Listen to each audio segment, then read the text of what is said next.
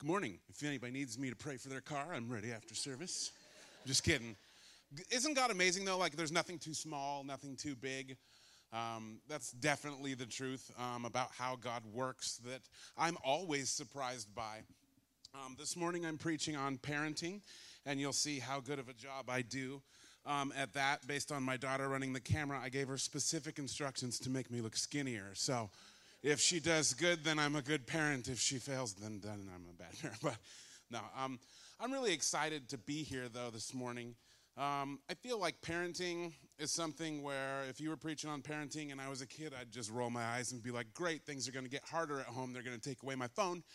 And if, um, if I was an adult who was single or even a married person without kids, I'd probably be like, oh, this has nothing to do with me. I wish I didn't come this Sunday. Um, but I want to tell you that what I'm going to tell you this morning is relevant to you because you are a kid. You're a kid of somebody, right? So whether you have children of your own or not, this message is for you. It's definitely going to stir some baggage in you. Uh, that you're going to have to unload at lunchtime with your spouse, or if you're single, you're going to be like, yeah, I'm going to have to call my mom or my dad. Um, so that's important. But I'm always honored to be here because um, I feel like nobody deserves the microphone. Like under Christ, right? You're forgiven, and that's a level ground. If you were here last week, you know that I'm the offender that gave my wife the worst testimony ever. But God forgives us, God invests in us, and God restores us. And so, what you hear from me about parenting today, whether you're the child, or whether you're the parent. Know that God can do something amazing in your heart. So, um, without anything else, God, I just pray that you would remove any of the words that are offensive, make my jokes funnier, and help me speak. Thank you. They help me speak. You're answering prayers already, God. Help me speak your truth in Christ's name. Amen. I feel like the best way to prove that I am a dad to you is to tell you about a conversation I had this week. So I grew up in California.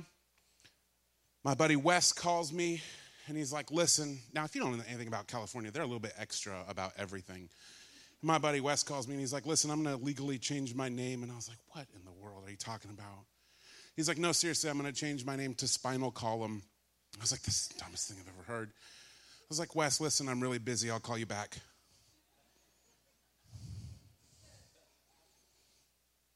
Some of you will get that later. yeah. Yeah. So that's the way I can prove that I'm a dad, right? Sergio told me to make him look good. No, seriously. In all reality, I'm excited to speak to you today. I don't have any more dad jokes for you. My kids suffer through that at home. It's worse because I actually text them my jokes so I can like hear a groan from another room. I was recently at a leadership event and the main speaker was on the stage and she said, she's talking about tension and she was like, if you have real relationships with people, it's not about if you face tension, but it's about how. And I was like, I think she meant to say when. And she said, It's not about if you face tension, but it's how. And I thought, Oh, okay, okay.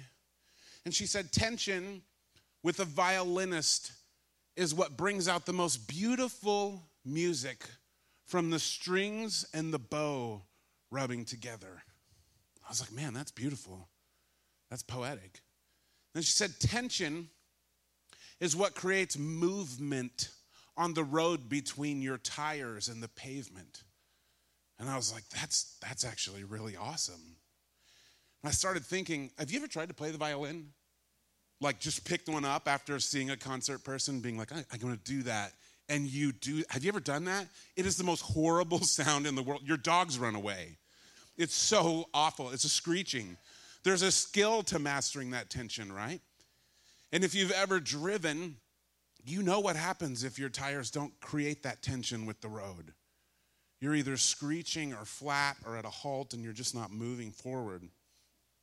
So if you're a tension today, uh, excuse me, if you're a parent today, you're going to feel this tension inside. You're going to understand this tension. And if you're a kid, you know you're sick of that tension. You just want them to leave you alone.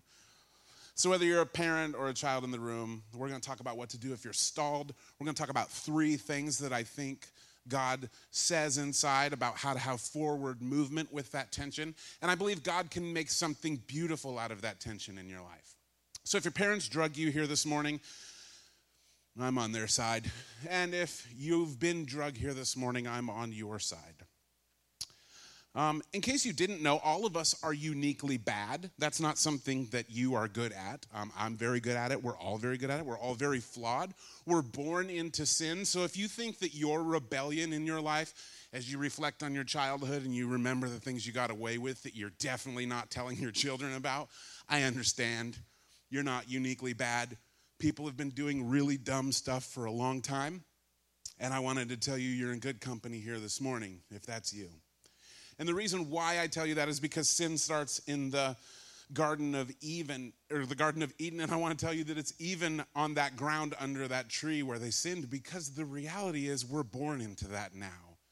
And so the rebellious nature that's in you, it can't help but come out. Two, two days ago on Friday, we're running late. I'm like, hey, we got to go. And I turned to my daughter Zoe, and she's in the kitchen. And I'm like, listen, I need you to grab your food. And she was like, I am. And I was like, You got to hurry. We got to grab your food. We got to go. And she's like this, literally. She was moving full speed before, and now she just slowed down in slow motion. Get my muffin. And I, inside, I'm just like furious. She can't help it. She's rebellious. You ask your kids to do something, and they literally slow down. They're like, like this. And you're like, clean this. And they're like, I'm cleaning. Something inside of you is like, why aren't they trying? Why don't they see where I'm at? It's infuriating. It's normal because kids rebel like adults rebel. Um, and so, in a way, I have two rotten kids because I was a rotten kid. My daughters are 16 and 18 now. Uh, we've been forced to live a very transparent life in front of them because my sin found me out and crushed my family a lot of people haven't had to live through that.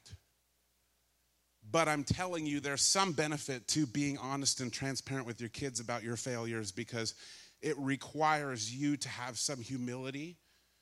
And uh, like we heard Aaron say a few weeks ago up here, that he had to go back in and apologize to his kids. I've done that as a parent, and I hope that you have too. I want to back up and tell you the context about the first thing that I want to talk about this morning.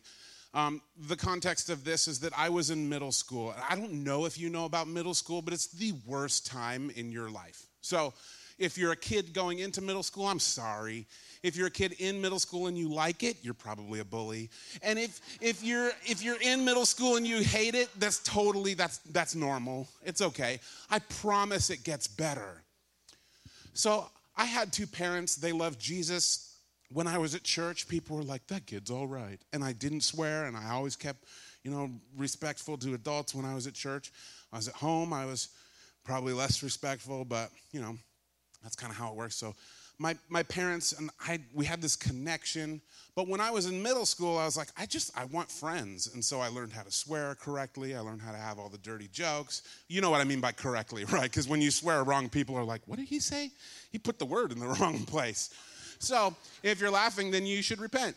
Um, but I'm telling you that I lived this total double life in middle school. I mean, like crash, collide double life, because one day I was swearing great. I did something. I'm not even going to tell you what. It's so bad and so embarrassing that I can't. And you know what I've done because my wife just shared last week. This was so bad. I felt a hand on my shoulder not the hand of God. It was worse, it was the hand of the vice principal. And I got put in the office and they called my mom. That's the worst. I don't know if you've ever, that's the worst. So my mom comes in and I was like, what are they gonna tell her? And they're like, you tell her. And I was like, oh, oh. Actually, it's probably more like, oh, because I was in middle school. And, and I had to tell my mom what I just did, and my two lives collided. That life at church was over. Whatever facade I had up in front of my parents was so broken because they were literally kicking me out of school that day, and my mom was there to take me home. And what I did actually followed me on a permanent record all the way through high school. So embarrassing. I'm never going to tell you. So listen, I'm, I'm, i do want to tell you this. I, my life's collided. And my mom picked me up, and I remember walking to the car. And when you're ashamed, what do you do? You look down, right? Dang it. Going to the car, not saying a word. I mean, I already cried all the cry. There's no more tears. I get in the front of the van, and my mom's doesn't say a word. You got to understand this part too. My parents work really hard, both of them. And we, we ate out to eat very, very rarely because we just didn't have money. My mom drove me to Taco Bell, so I definitely thought I was dying that day. Like, I thought, oh, this is it. So I was like, I'm gonna go for the burrito supreme. This is my last meal. I'm gonna get sour cream if it's my last meal. And I'm telling you this because I was actually scared that my parents were going to kill me because of what I did. And we pulled into Taco Bell. I didn't say a word. I'm like, Mom's gonna eat in front of me, and that's my punishment. We go in, which is also weird. What are you going into Taco Bell for? I'm like, oh, she's gonna make me work here because I don't have a life anymore. Instead, we take a seat, we order food, and we sit down. And my mom looks across from me and she says,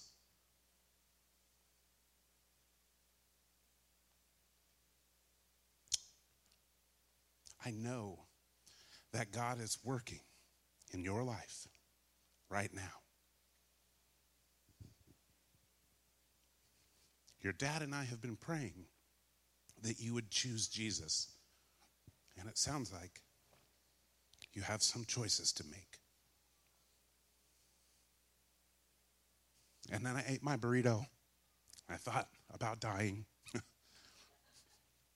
and we went home. And I never had a discussion with my dad about that day. And I was kicked out of school. My dad was not a silent partner in parenting. He's the reason why I thought I would die. Not my mom, I could outrun her. But my dad could shoot very well.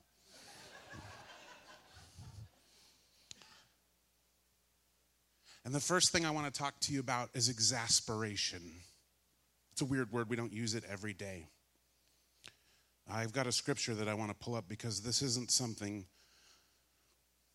that, it's not something that that I came up with or something clever or crafty. Fathers, do not exasperate your children, it says. Do not exasperate. This is Ephesians 6 4. Fathers, do not exasperate your children. Instead, bring them up in the training and the instruction of the Lord. So, what does this word exasperate mean? Because it's kind of a, a weird thing. It means, it means to provoke your children to lose heart or give up trying exasperating your children is when you pile on one more thing that causes them to quit trying.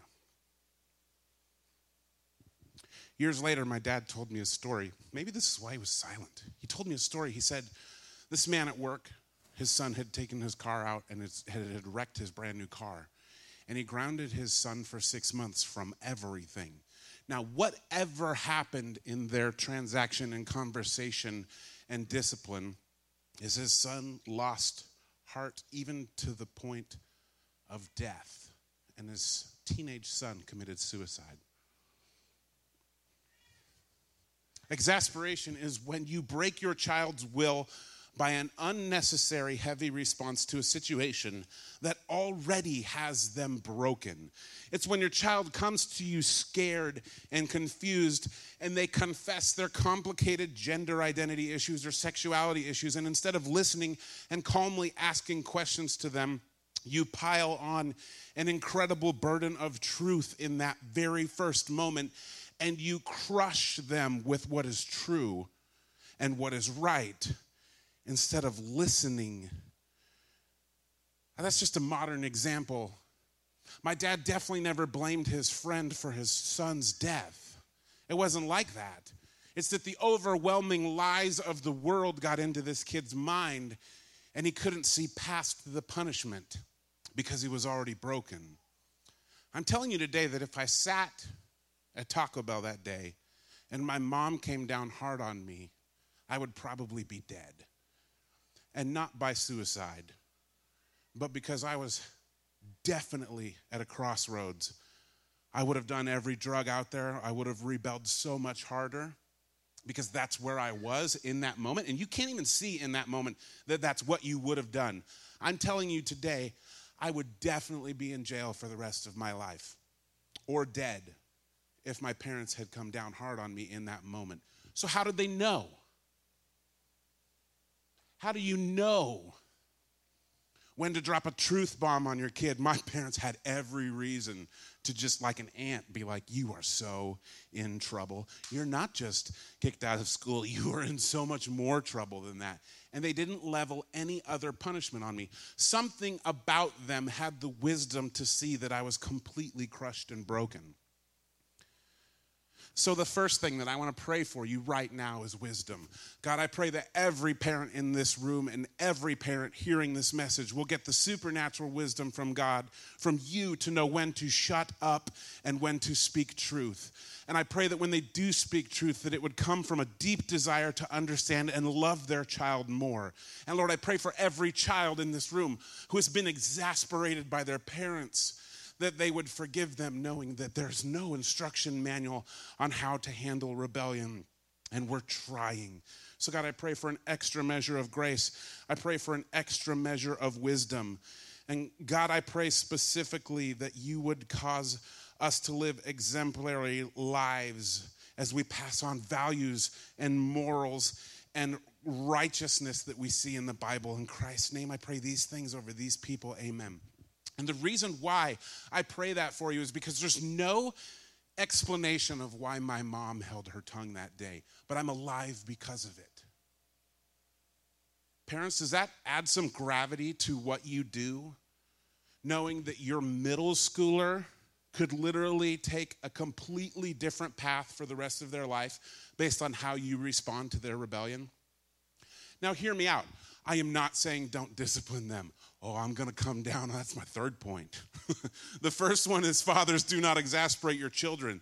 The last one is get the rod. No, I'm just saying, and I'm saying, like, there, there is this thing. There's a balance, right, in being a parent. You're listening, you're loving, you are speaking truth. When your kid confesses this crazy culture that they live in has caused them to have all of this confusion there is still truth. There is still light in the darkness of our culture. Amen. There is still the honest truth of God that can bring light and hope into their situation. And you want to give that to them. But how are you going to package it? With a bat or with a bow?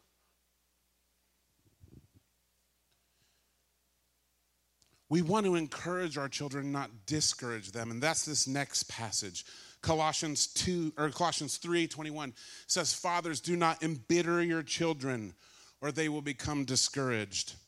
It's such a straightforward verse to us, cautioning us as mothers and fathers to take the temperature of our relationship, to assess how to communicate against caution and destruction in a way that they can actually hear.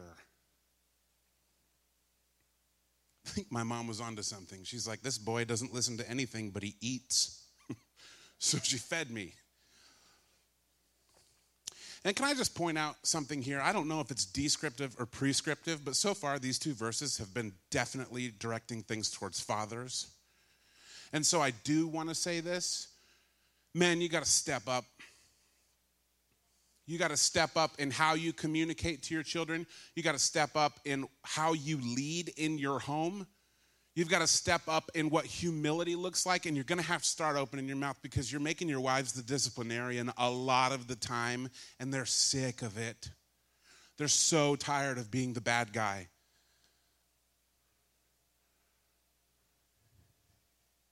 That echoes right back at me because if you heard my wife's story, I was working 70 hours a week. She was basically a single parent for the first several years of my kids' lives. I mean, I brought home a paycheck, but that was it. I was busy, I was gone. And I made every excuse in the world for that. But I guess what I'm telling you is that men today, you need to step into this role of parenting. And the first step is to ask for the wisdom that we just prayed for. God won't deprive you of it.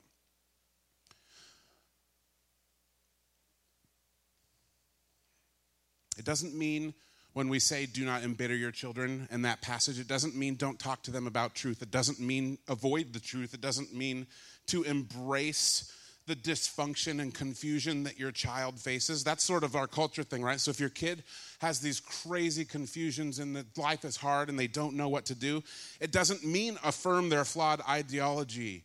It doesn't mean embrace their brokenness and their broken interests. It doesn't mean just go, oh, well, I guess we're picking up this color pom pom to cheer you on now. What are you doing? You're the parent.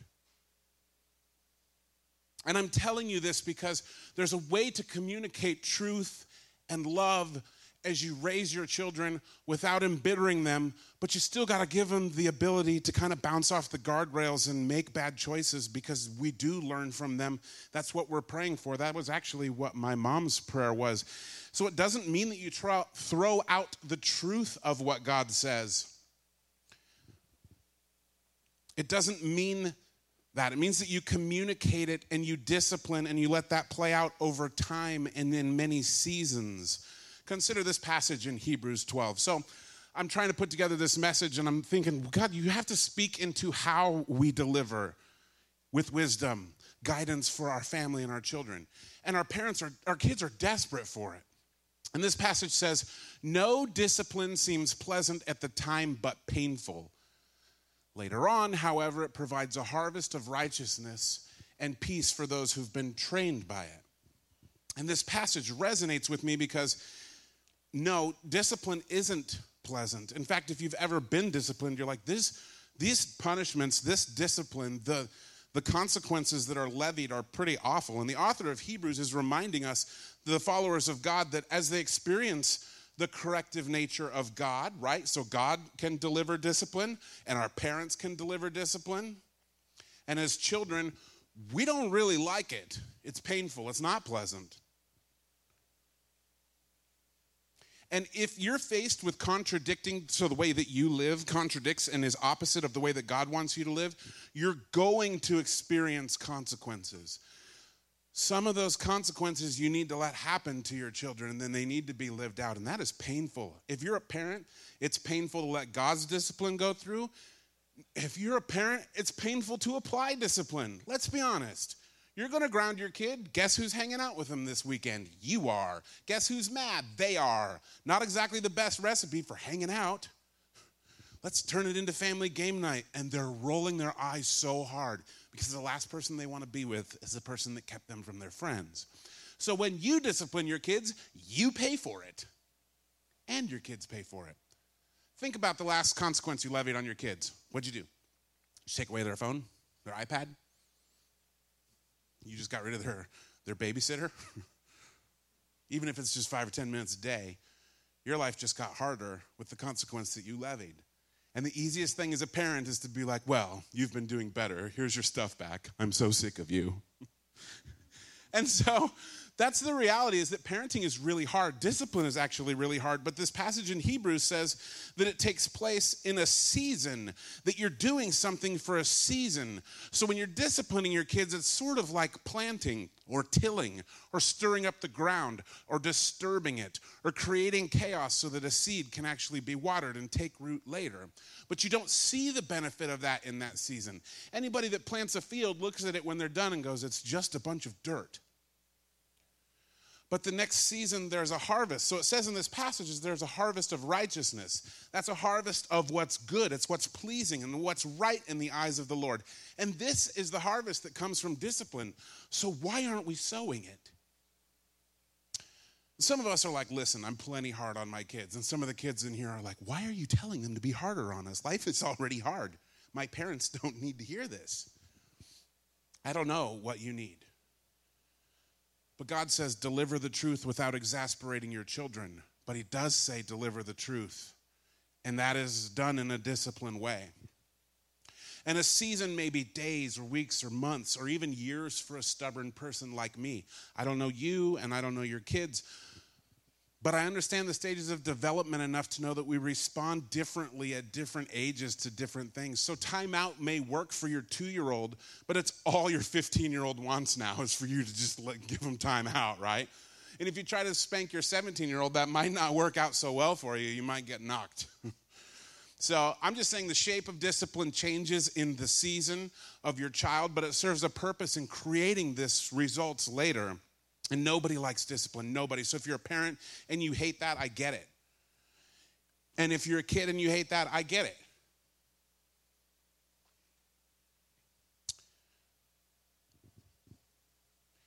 I think that the hardest thing for us to understand about discipline is not whether or not to do it.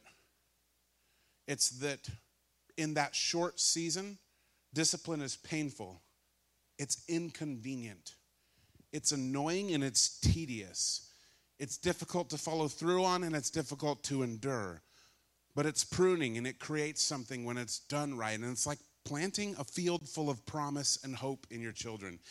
And the only wrong way to do discipline, if you're doing it in love and in this long view, is that you aren't doing it. And there's some conflict avoidance that I think happens in families because we're already tired. And so instead of addressing something, we just let it go. But it festers and it grows into its own thing, and that's called a weed, and that's frustrating. And so, this last thing, right? So, we talked about exasperation and we talked about how to deliver and we talked about um, loving your children and we talked about what it, that, that we need to somehow sow this discipline into them. I want to talk about Proverbs 13. I told you I was going to go to this verse, but whoever spares the rod hates their children. Wow, that's some strong language because well, we have laws. You shouldn't be using a, a, rod to correct your children in most cases. But what this passage is actually saying is if you're sparing discipline, if you're holding back correction, if you're not taking care of them in that moment that they're steering off course so hard, you hate them. What? And then it gives you the contrast of that. But the one who loves their children is careful to discipline them. You're careful. So if you love your children, you're careful to discipline them. Proverbs 22 6 says, train, and we've heard this one before too. Uh, this is one that gets thrown around a lot and, and claimed as a promise. And it says in Proverbs 22 6, it says, train up a child in the way he should go, and when he grows older, he will not abandon it or he will not depart from it. And so parents think, okay, well, if I train up my child in the way they go, if I plant this seed, it's going to grow into this giant tree that's going to produce fruit. Might take some seasons, they might have some droughts, but it should work. They'll never depart from it. I'm here to tell you that Proverbs are these really wise sayings that are most of the time true. They're collections of wisdom statements. And so sometimes people say, Well, I, I, raised them up right. There's, there's no possible way. So they might get old and they might do dumb stuff, but in the end, they're going to come back. I'm here to tell you that that is true most of the time. I have seen that happen so many times. I don't know about you, but you may have had great parents and then veered off track and done some really dumb stuff. Raise your hand if that's you. Okay, cool, just me. So, um, you, you were raised right. They instilled in you the gospel. You understood that Jesus died for you. You lived for him for a season. And then you got like at Sam's Club or Costco the samples. And you were like, this is not so bad over here, this thing that we do. And you taste the world and you go, I think I want more of that but it leads to destruction and you end up planting weeds around you and the weather changes and then it's a drought and they're using up all your water and you're being choked out. And some of you are in that position today. You literally have understood the grace of God and somebody communicated that to you and you have walked away and you feel nothing. You have no attraction to the church or God's word. You're super irritated by God's people because they're super annoying the way they're always telling you the truth and you don't want anything to do with it because your experience has been the world may have more to offer. And I understand that, but I believe that God's calling you back.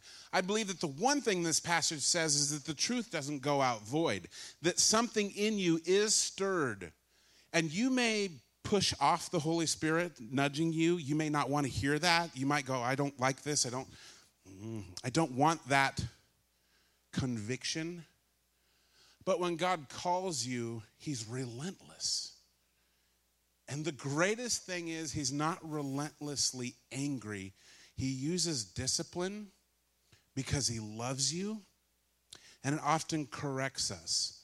So the real question is how stubborn are you? How much more discipline do you need? You've been suffering? I, am not saying it's because it's God's discipline, but it, it may be.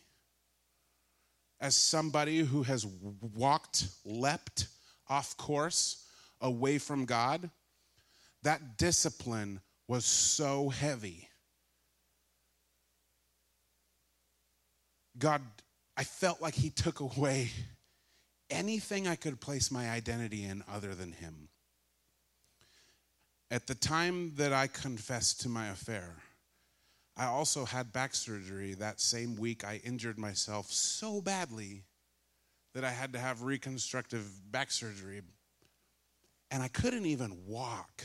I couldn't even, okay, actually, I'll just tell you. I couldn't even go to the bathroom by myself, and I was dependent on my wife who I had just crushed. And God's discipline removed my physical size, my physical abilities, brought me down to a level where I couldn't even use the bathroom by myself. My, my occupational, you're a pastor and you have an affair, is completely crushed and removed from me. That's not going to happen. And it wasn't God's punishment. You did a bad thing, so I'm going to levy a consequence. No. This was God's loving, restorative discipline. And He brought men into my lives to guide me and give me encouragement for the next several years to rebuild something greater than I ever had. And it was returning to the teaching of my youth. It reminded me of sitting across from my mom in Taco Bell and realizing that grace was for me. And you can choose every single day. Are you going to rebel against God? Or are you going to embrace the possibility that He has something so much greater for you? And that's kind of where I want to end today is that our kids absorb our shuffling. They absorb our double mindedness. They definitely notice the patterns of whether you want to go to church because you want to worship or if you found another excuse to not show up. They definitely know. No, I'm totally serious. They're watching you. They know what you watch. They know that you watch certain shows on HBO that you need to them to go to bed so that you can watch. They're aware of that. Their eyes are watching you. That's frustrating because I have failed my kids so many times by what I'll end up watching or doing or the way I'll speak to them. I promise you 100% I have exasperated my child. I promise you that they have had to forgive me for times that I have never even asked for forgiveness. But parenting is not just saying, do this, it's saying, do what I'm doing. So, do they see how you give? Do they see how you live? Do they see what motivates you? Do they see that your job is just a paycheck or do they see that as your identity? Are they frustrated with the way that you encourage them? Or are they frustrated with the way you discourage them? Do they see your compassion for the lost when you're at that, you know, that one off ramp where that person is asking for your money and you just drove past 16 now hiring signs and and what'd you say and your kids right there. Do your kids know that compassion in you or do they know your frustration more? What are you known for? And so here's the scary thing that i want you to do if you're a parent. Ask your kids. That's terrifying. It's not about saying, How have I failed you? It's about saying, Hey, listen, you might see some inconsistencies in me. I want to work on those. Can, can you just, what's something that exasperates you that I do? What's something that breaks your will? If you're a kid in here today, now you have permission to talk to your parents about that. But some of us are grown kids, we're adults. Man, we've got wounds. Some of our parents completely bailed on us. There's some spouses in here whose spouses have completely bailed on you. You're pulling triple duty. You're working, you're a mom, you're also this dad. Somehow, you're making it work. I'm here to stand with you today and say, You are not alone. God sees you and He loves you. Hang in there. It is so hard. I, I want to make it easier for you. I don't know how. So let's just work on not exasperating our children. Let's try to figure out what discipline looks like. And this last thing is faith. And I don't know how to talk about it except to just bring up Philippians 4, 6, and 7. So there's exasperation and there's discipline. But Philippians 4, 6, and 7 says, Do not be anxious about anything, but in every situation. So, in every parenting situation, in every situation as you're a child and you're being parented, in every situation, do not be anxious, but by prayer and petition with thanksgiving. So, not only are you not anxious about it in every situation, but you're also connecting with God over and over and repeatedly, but with an attitude of thanks present your requests to God. And then it says this, and the peace of God, which transcends all understanding, it surpasses your situation, it overrides any hurt that you've already experienced, it covers every wound. The peace of God, which makes no sense to you in that season. Remember, Longview says, in a season you experience this.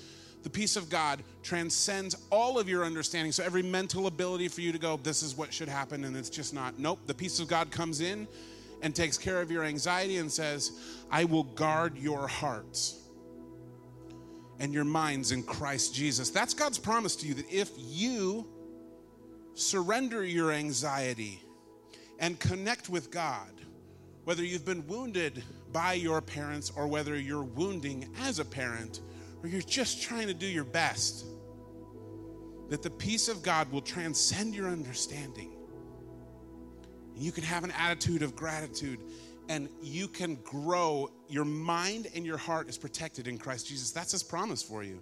So you can show your children, this is the final thing, your faith is on display with your children, and you can show them that you submit to God by teaching them to pray and model prayer regularly. You can model what faith looks like because that's the intersect, right? Faith and life. There's Sunday church and then there's Monday life. And those cross, and your kids are totally watching you. How you handle your entertainment, how you handle your bills, how you handle what you consider a compassionate response to this world in need. They're watching you watch the news and they're hearing what you say. They're watching you watching sports, watching you drink watching sports, and learning how to watch sports and saying the things you say. And you're to punish them for it later. But guess where they learned it? And so the last thing is faith. We don't want to exasperate our children. We do want to discipline them in love. But the last thing is ultimately the model that we show. It should be about humility. It should be about confession. When you go to them and you say, I am sorry, I did the wrong thing.